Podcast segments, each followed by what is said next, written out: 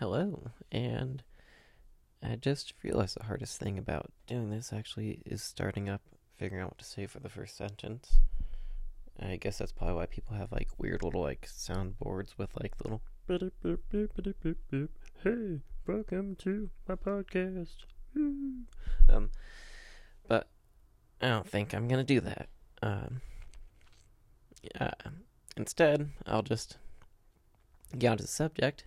Black eyes. Um,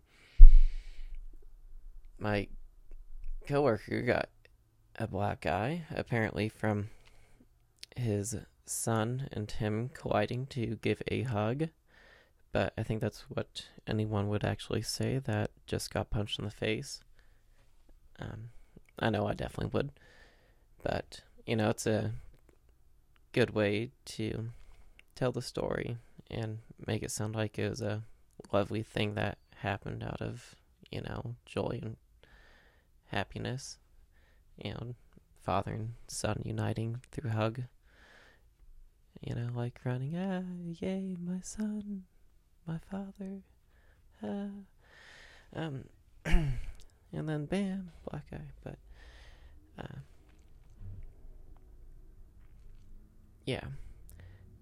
The thing is, though, like, um, you definitely don't ever get a black eye, even if you win a fight and not look like you got your ass kicked. Like, it's nobody looks good with a black eye, that's for sure.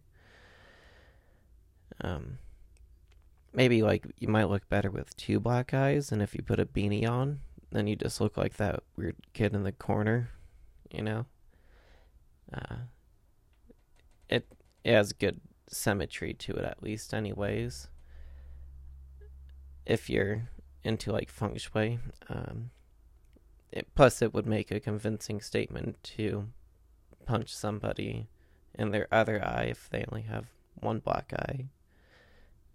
I it I, it would be convincing to me in a sense, like you know, it kind of bothered me if I, you know, I was like, damn, just one side. I don't know.